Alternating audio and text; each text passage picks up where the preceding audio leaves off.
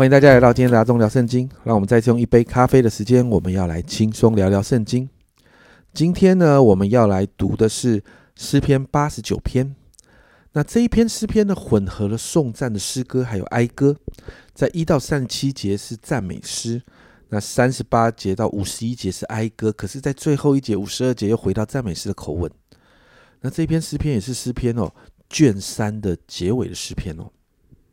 首先呢，一到四节，诗人称颂神的慈爱跟信实。那其实守约诗慈爱一直是旧约对神很重要的形容哦。在整个旧约里面，守约诗慈爱他们都用一个字来表达，叫做 “hetet”。那这个字常常出现在旧约的里头。接着五到十八节，诗人开始赞美神。诗人诉说神是无人可以相比的。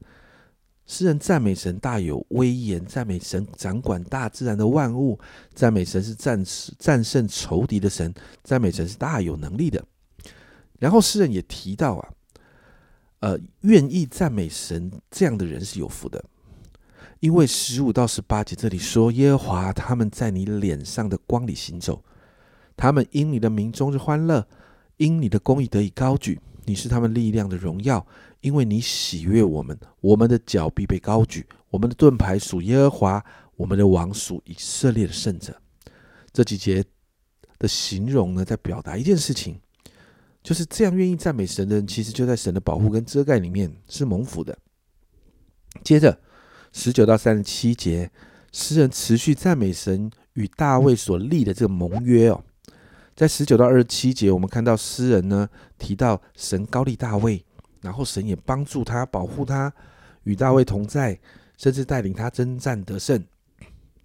在二十七节哦，甚至神这样高举大卫，经文这样说：“我也要立他为长子，为世上最高的君王。”接着二十八到三十七节，我们就看到神要立定与大卫所坚定所。呃，与大卫所立的这个约哦，在二十八节，我要为他存留我的慈爱，直到永远。我要与他立的约必要坚定。在这个约里面呢，我们就看到神好像父亲一样，会管会管教的。但是三十三节这样说，只是我必不将我的慈爱全然收回，也必不叫我的啊信使废弃。神坚定这样的约，甚至在三十六、三十七节，神用日月为证哦。经文这样说：“他的后裔要存到永远，他的宝座在我面前如日之恒一般，又如月亮永远坚定，如天上确实的见证。”对以前的人来说，日跟月是最啊稳定的，好，是最稳定的。白天太阳，晚上月亮，这是最稳定的自然现象哦。那神跟大卫所立的约就是这样子。但是接着你看到。呃，从三十八节到五十一节，画风一转，从赞美神的诗歌成了哀歌。提到与大卫所立的那个约，看起来哦，好像神气绝了。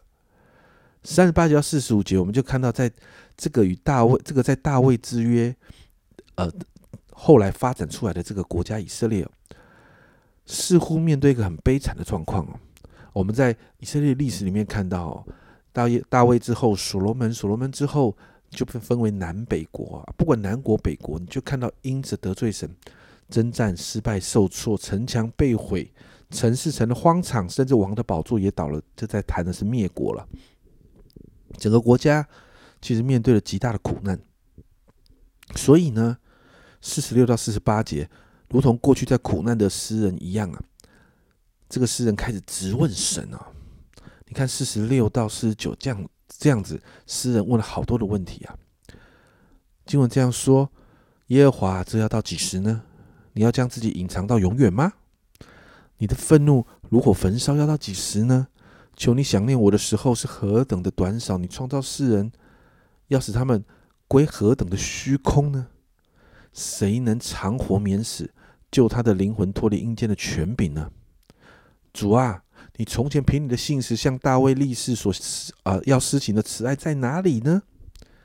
其实诗人问的这一些问题，其实也在表达一件事情：神啊，我们真的好苦，你在哪边呢？我们看不到你耶。最后五十到五十一节，诗人向神祷告，这好像过去的咒诅诗一样，最后还是回到神的面前来，求神纪念百姓所受的羞辱，因为这样的羞辱是从仇敌来的。诗人在提醒神，这些仇敌羞辱了神你的仆人啊，这些仇敌啊羞辱了神你的受膏者啊，求神出手啊！最后五十二节，诗人就再一次赞美神，耶和华是应当称颂的，直到永远。阿门，阿门。在这一篇诗篇里面呢，其实当我们了解以色列的历史之后，这一篇诗篇我们就很清楚知道在谈什么。这样伟大的神竟然愿意与大卫立约，这是何等美的事情！但之后却因着百姓犯罪得罪神，惹动了神的愤怒。不论是北国或南国，神都带来了管教。因此，就看到这诗篇的后半部，就是以色列百姓得罪神之后面对的凄惨的状况。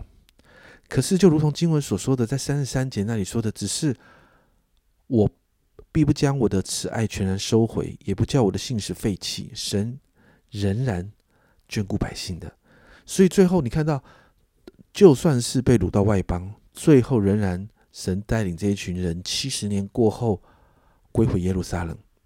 其实与大卫所立的约没有废掉，神没有忘记，还在的。弥赛亚的血脉没有断。直到最后，耶稣来到。耶稣是大卫的子孙，也是伟大的君王。因此，我们来祷告。有时候有一些事情，我们真的不懂神的作为，我们不知道为什么神要这么做。在那个当下，有时候我们就像诗人一样一样啊，向神提出这样的质问。我们心中不太明白神的心意，但诗人最终可以这样说：耶和华是应当称颂的。你就看到诗人愿意把信心持续放在神的身上，愿意相信神，这是我们可以学习的。因为圣经这样说：神是守约施慈爱的神，是那个 h a t 的神。你还愿意相信神是这样的神吗？即便在我们面对的苦难里面呢？我们一起来祷告。主啊，我们看见主啊，又是一个好像面对苦难当中，主啊，不断在这个苦难里面寻求你。主啊，甚至质问你的这样的一个诗篇，主啊，这有时候也是我们在面对的。主啊，我今天特别，我要为的正在困境中、正在难处中的家人们来祷告。主啊，你帮助帮助这些在困境中的家人们。主啊，有时候我们真的不知道为什么会遇到这样的困境。主啊，我们都在问为什么。主啊，有时候甚至好像就在当下，我们也没有答案。主啊，但是我们知道，主啊，在你那里会有答案。我们也知道，主啊，你仍然掌权。因此，主啊，帮助我们学习顺从，学习在苦难的里面，仍然把我们的心思意念，把我们的焦点放在你身上。因为主啊，依靠你，我们会走出来的。主啊，而且在苦难当中，你的恩典一定够我们用，因为你是守约施慈爱的主。主，我们谢谢你。谢谢你把这些家人交在你的手中，主啊让我们在苦难当中不断的经历你的恩典。谢谢主，这样祷告奉耶稣的名，阿门。家人们，有时候我们不明白神为什么会这样做，为什么会遇到这样的状况，但我们学习顺从神的作为，人没有办法全然彻透，所以我们对神的信心不能建立在感觉上，要建立要建立在从真理当中认识神，在这个认识的里面，我们的信心才会稳固。这是阿忠聊圣经今天的分享，阿忠聊圣经，我们明天见。